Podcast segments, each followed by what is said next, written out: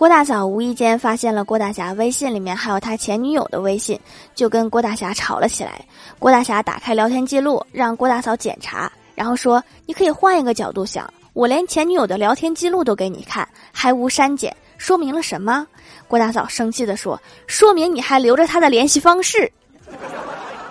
如果没有业务往来，删了才是最好的解决办法。”